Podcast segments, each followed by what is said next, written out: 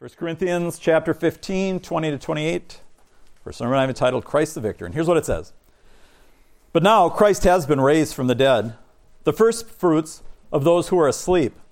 For since by a man came death, by a man also came the resurrection of the dead. For as in Adam all die, so also in Christ all are made alive. But each in his own order, Christ the first fruits, after that those who are Christ that is coming. Then comes the end, when he hands over the kingdom to God the Father, when he has abolished all rule and authority and power. For he must reign until he has put all of his enemies under his feet. And the last enemy that will be abolished is death. For he has put all things under subjection to his feet. But when he says all things are put in subjection, it's evident that he's accepted who put all things into subjection to him. When all things have been subjected to him, then the Son himself will also be subjected to the one who subjected all things to him, so that God may be all in all. April 30th, 1945, Adolf Hitler commits suicide in his underground bunker in Berlin. Seven days later, the German forces surrender to the Americans in the West, and two days after that, to the Russians in the East.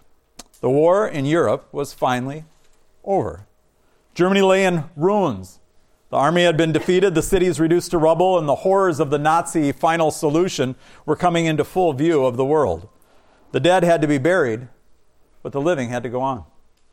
For the first four years, Germany was ruled directly by the Russians in the east and the Americans and British and the French in what became West Germany. But in 1949, Germany held its first post war national elections. Two candidates stepped forward for the position Kurt Schumacher, a social democrat, and Konrad Adenauer for the Christian or social democrat and for the Christian Democrats. Now, Schumacher wanted a united socialist country uh, that was neutral. Adenauer wanted West Germany to align with the Western nations and join NATO. He believed that the great struggle to come would be between communism, the forces of communism, and those of Christianity. Well, being a leader of a nation is never an easy task, but for Adenauer, there were special a number of great challenges. Hundreds of thousands of people had to be repatriated, cities had to be rebuilt, and there was the whole process of what was called denazification. That, along with the fact that he was dealing with a threat, continued threat from the Russians, that would have been enough to wear out a younger man. But he was 73 years old when he took office, and he retired only when he was 87 years of age. Well, several months before he left office, uh, the evangelist Billy Graham uh, visited him. And uh, listen to the words of Graham from one of his books as he recounts the exchange on that day. He says this I was invited to have coffee one morning with uh, Konrad Adenauer before he retired as Chancellor of Germany. When I walked in, I expected to find a tall, stiff man, formal, who might be embarrassed if I brought up the subject of religion. But after greeting the Chancellor, suddenly he turned to me and said, Mr. Graham, what's the most important thing in the world? Before I could answer, he answered his own question. He said, The resurrection of Jesus Christ. If Jesus Christ is alive, then there's hope for the world. If Jesus Christ is in the grave, I don't see the slightest glimmer of hope on the horizon. Graham continued. Then he amazed me by saying that he believed that the resurrection was the best attested fact in history. And then he said, When I leave office, I intend to spend the rest of my life gathering scientific proof for the resurrection of Jesus Christ. Now, Adenauer was right. If Christ did not come out of the tomb on that first Easter morning, then the resurrection is a hoax and Christianity is false. If that's the case, there is no hope for the world, and there is no hope for you beyond the grave. But if Christ is risen, if he is risen indeed, then that makes all the difference.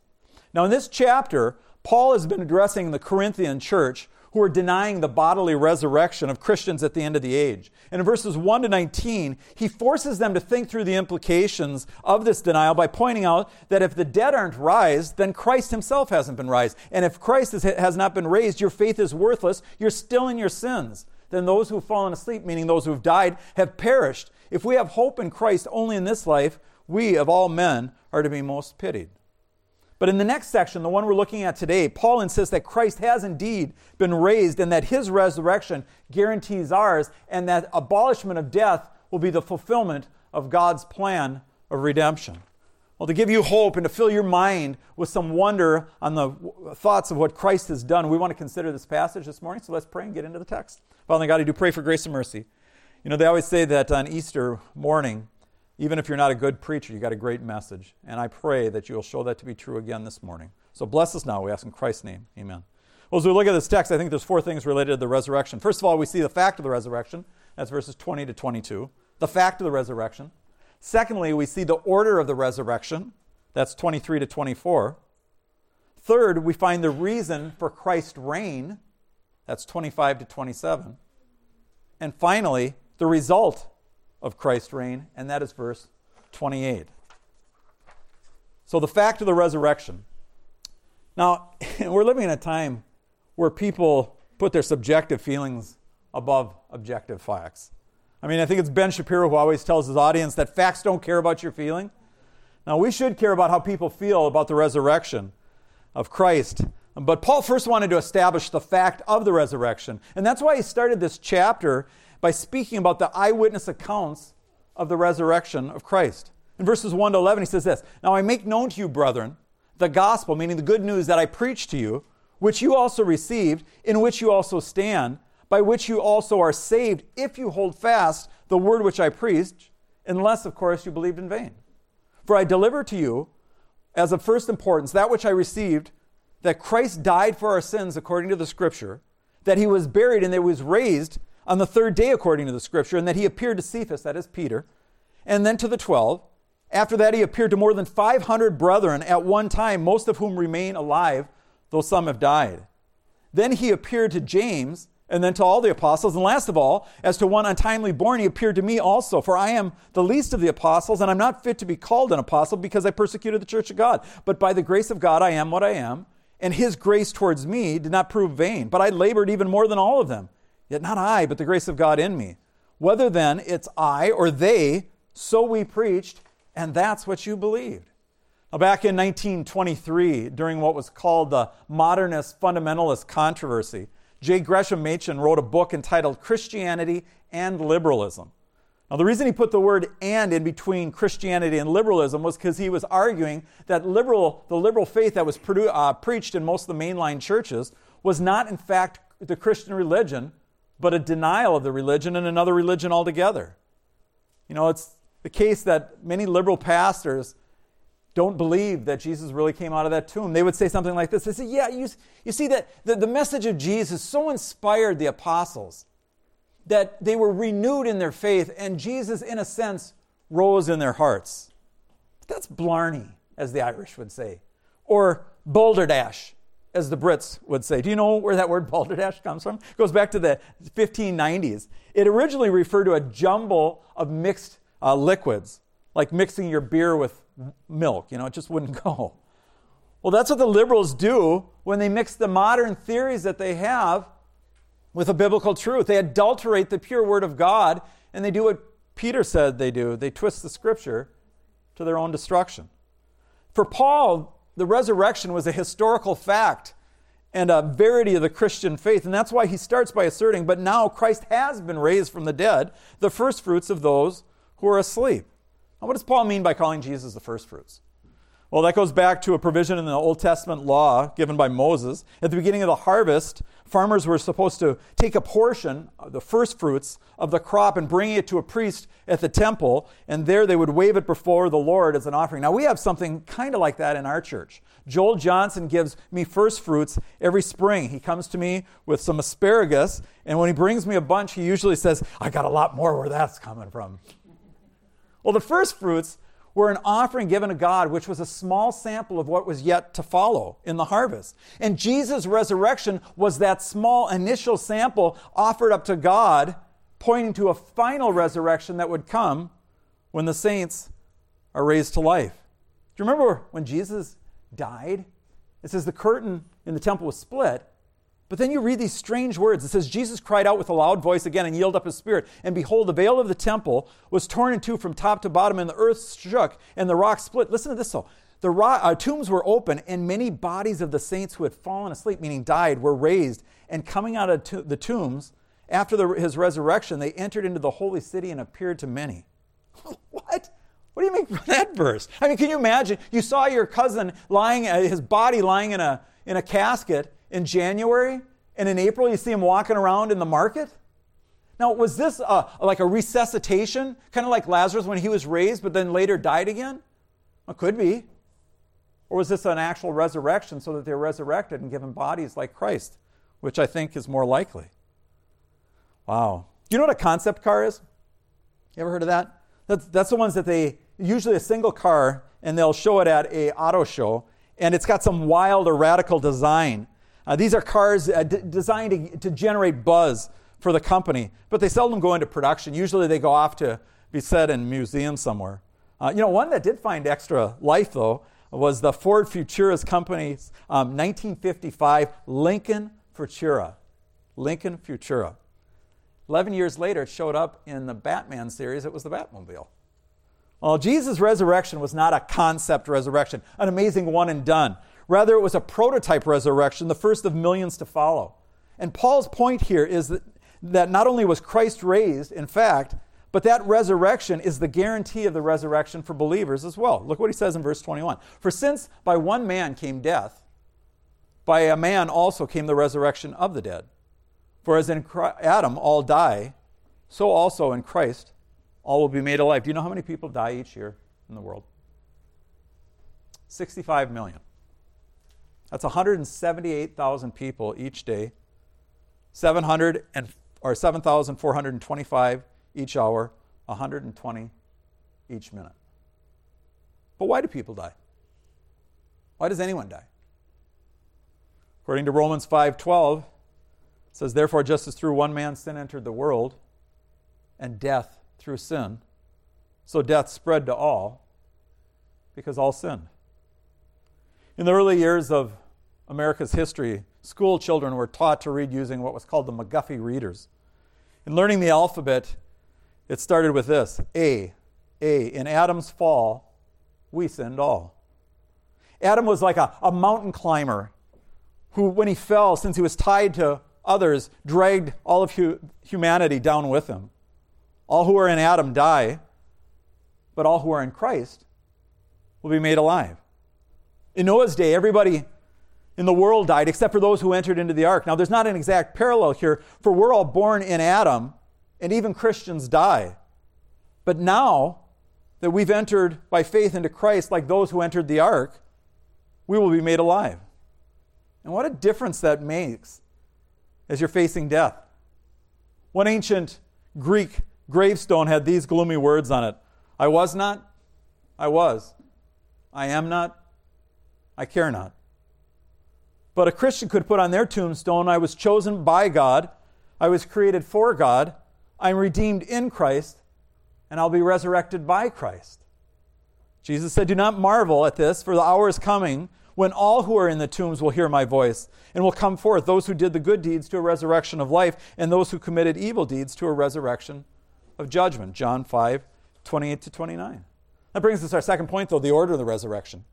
Now, early in this letter, in Paul's letter here, there were Christians in the church in Corinth that were practicing their spiritual gifts, but the whole thing was all messed up. And, and Paul told them that they needed to practice their gifts in an orderly way, in turn, one at a time. He said, because God is a God of order.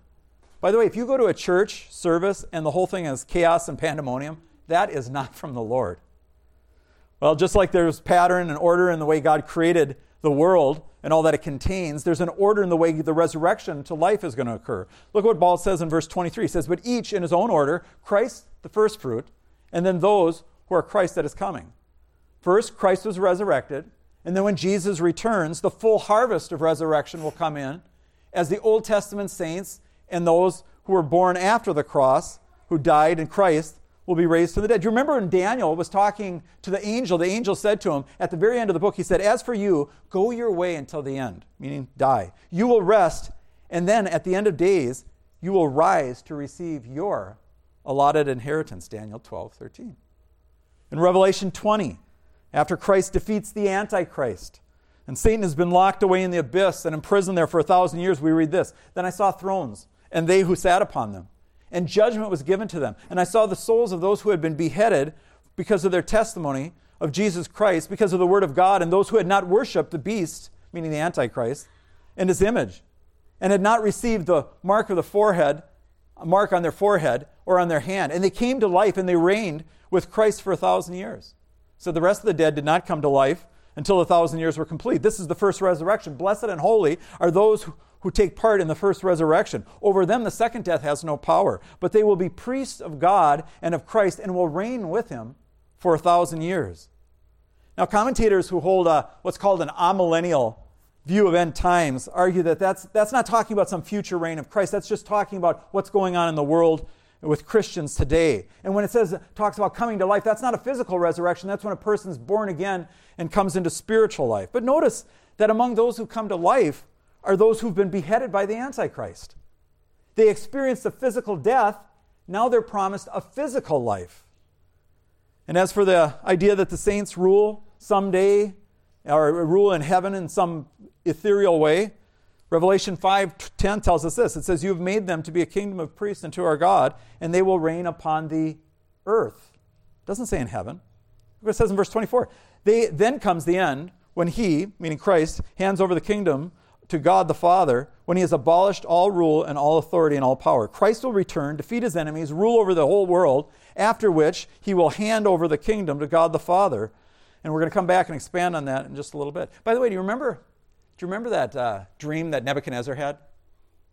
He had this dream, and he wanted his counselors to tell him what his dream meant. And they said, Well, tell us what the dream was. We'll tell you what it meant. He said, No, no, no, no, no. I've been paying you guys for a long time. How would I know what you're telling me there? Here's what I'm going to do. You tell me what I dreamt. And then tell me the interpretation because then I'll know you're giving the correct one. like, no one can ever, you, who would do that? And they get round up all the people, they're going to kill him. And like, oh, why are they killing us? because king has a dream, no one can interpret. He says, well, tell him I'll interpret the dream.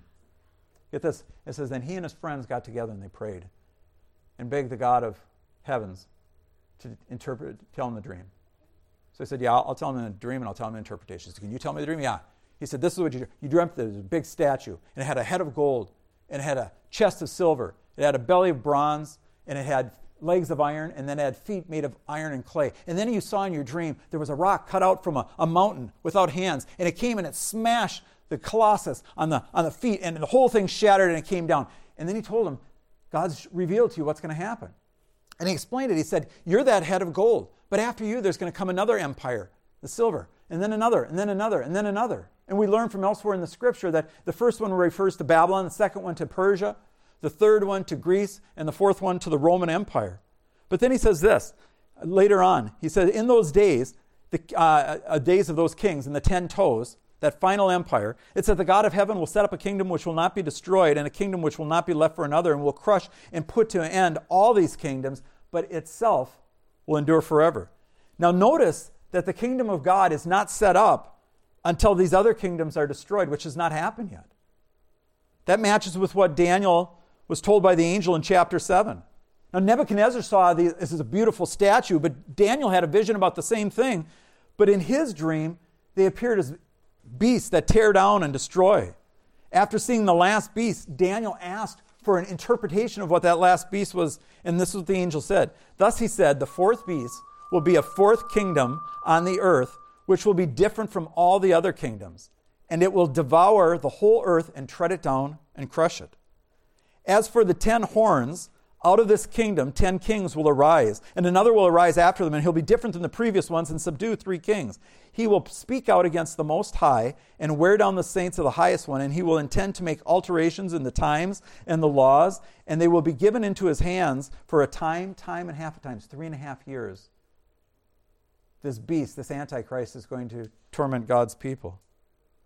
But the court will sit in judgment, and his dominion will be taken away, annihilated, and destroyed forever. Then the sovereignty and dominion and the greatness of all the kingdoms under the whole earth will be given to the people of the saints of the highest one. His kingdom will be an everlasting kingdom, and all the dominions will serve and obey him.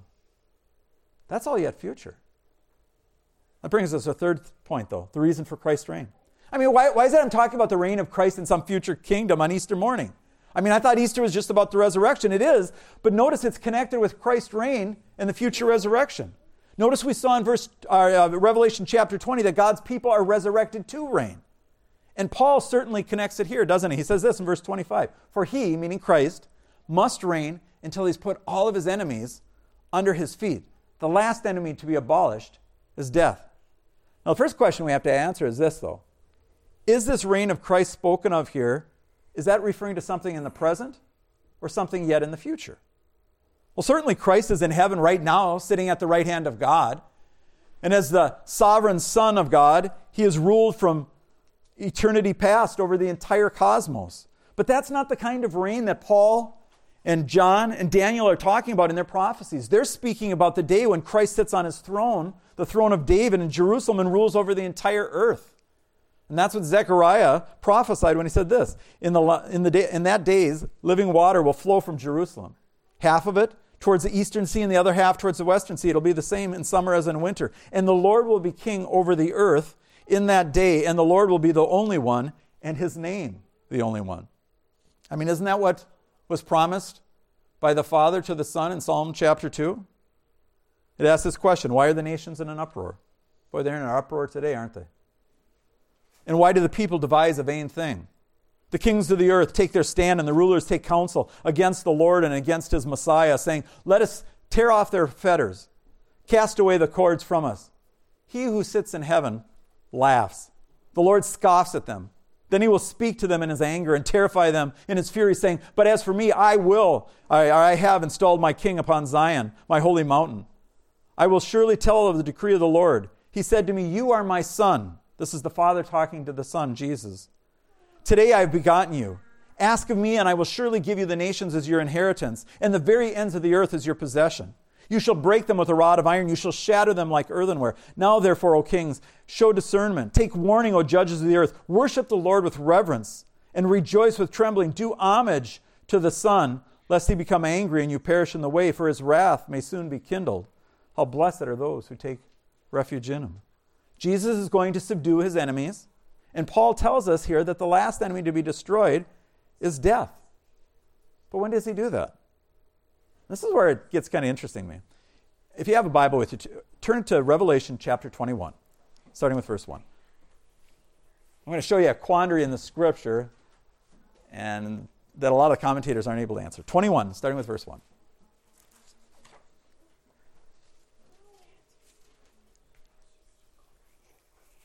Right, follow along as I read. 21, starting with verse 1, says this Then I saw, this is John in his vision, then I saw a new heaven and a new earth for the first heaven and first earth had passed away, and there was no longer any sea. I saw the holy city, the new Jerusalem, coming down out of heaven from God, made ready as a bride adorned for her husband. And I heard a loud voice from the throne saying, Behold, the tabernacle of God is among men, and he will dwell with them, and he shall be, they shall be his people, and God himself will be among them. And he will wipe away every tear from their eye, and there will no longer be any death there will no longer be any mourning or crying or pain, for the first things have passed away. And he who sits on the throne says, Behold, I've made all things new. And he said, Write, for these words are faithful and true. Now, isn't that a comforting thought? No more sorrow, no more suffering, no more pain, no more heartache, and no more death. But take your Bibles and turn now to Isaiah chapter 65, starting with verse 17. I want you to see something that's fascinating. Isaiah is about in the middle of the Bible. Isaiah 65, starting with verse 17.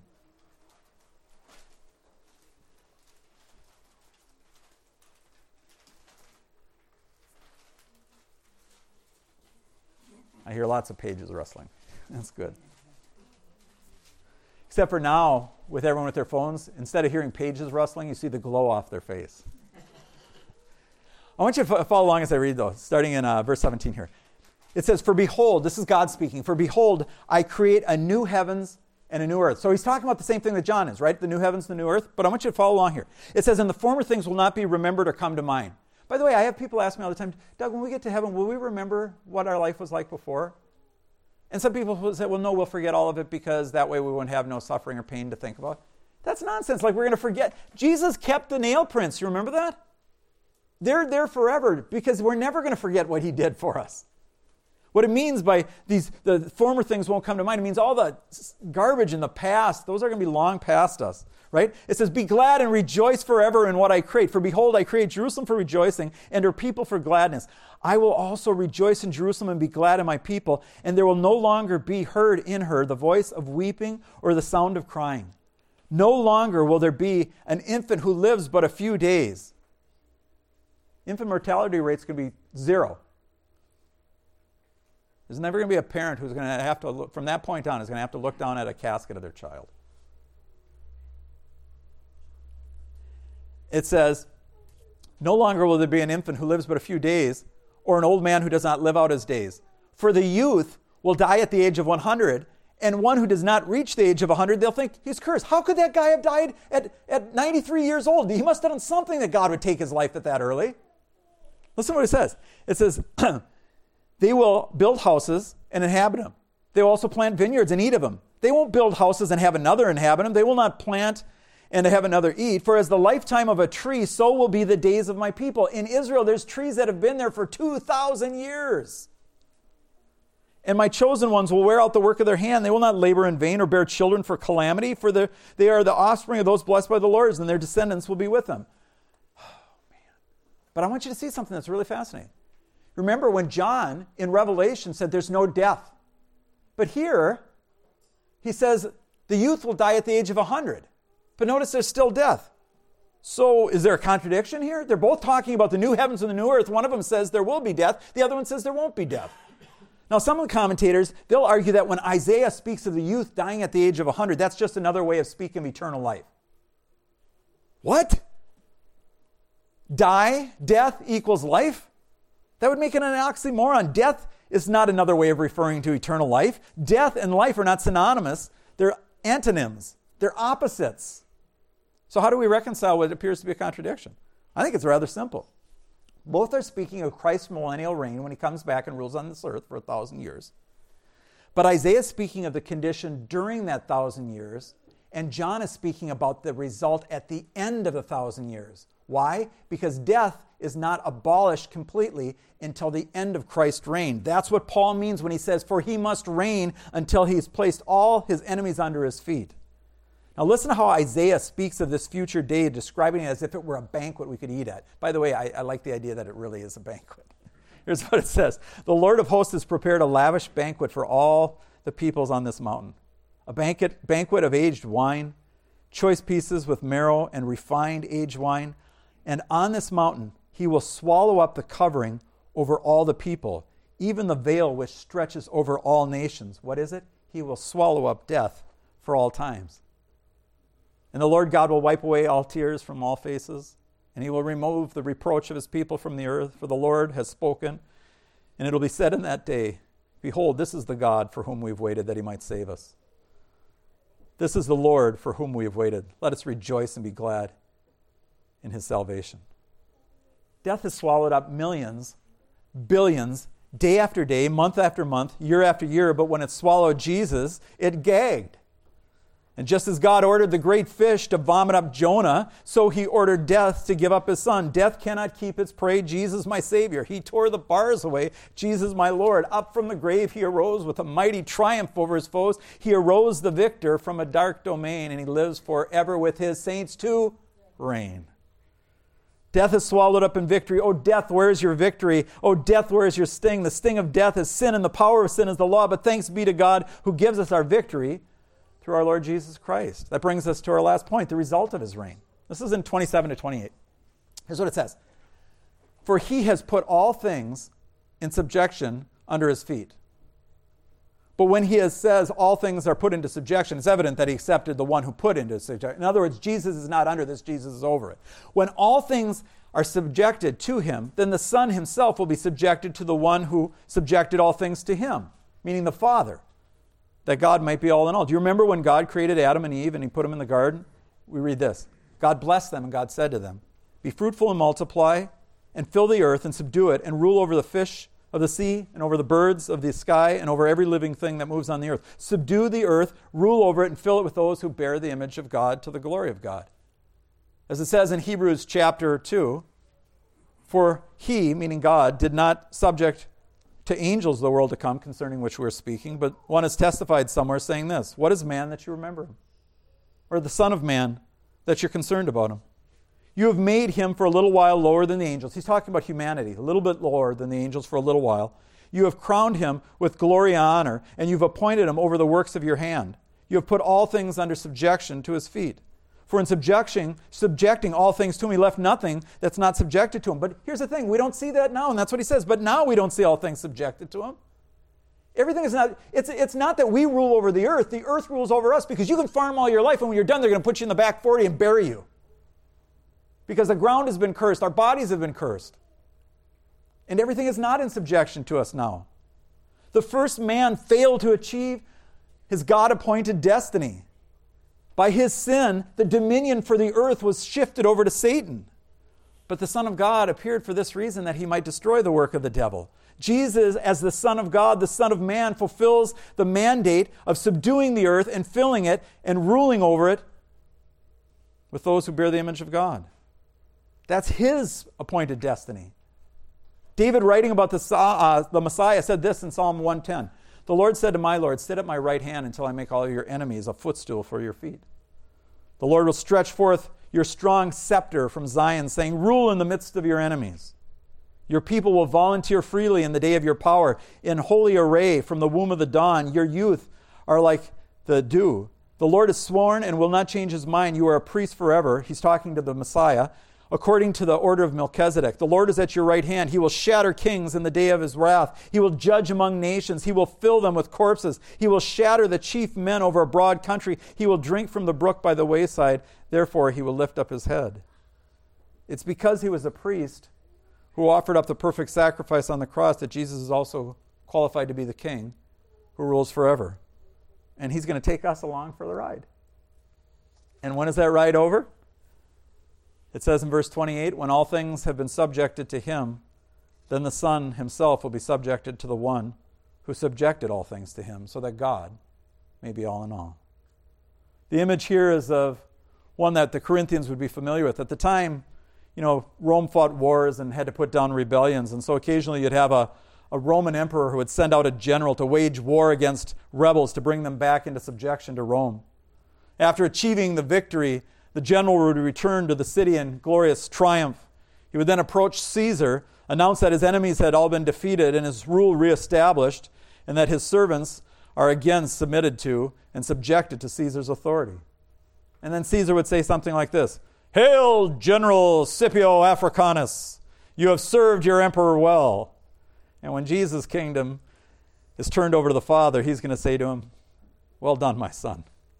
You've served your father well. Because being found in the appearance of men, he humbled himself by becoming obedient to the point of death, even death on a cross. For this reason, God has highly exalted him and bestowed on a name, him a name above all other names. So at the name of Jesus, every knee will bow of those who are in heaven and on earth and under the earth, and everyone will confess that Jesus Christ is Lord to the glory of God the Father. And I only have one application for today marvel. Marvel at Christ the victor. He's won the victory not only for himself, but for you if you just simply trust him as the payment for your sins. May God give you the grace to do so because he's a good Savior. Our Father in God, I thank you so much for this message. It never gets old to me because uh, I'm going to be facing my death sometime, just like everyone here. And at that moment, we're going to want to have hope, and we can have hope because Christ had victory over the grave. So bless us now, keep our faith alive, and keep us trusting and looking forward to Jesus' return and his reign on this earth. So bless us, we ask in Christ's name. Amen.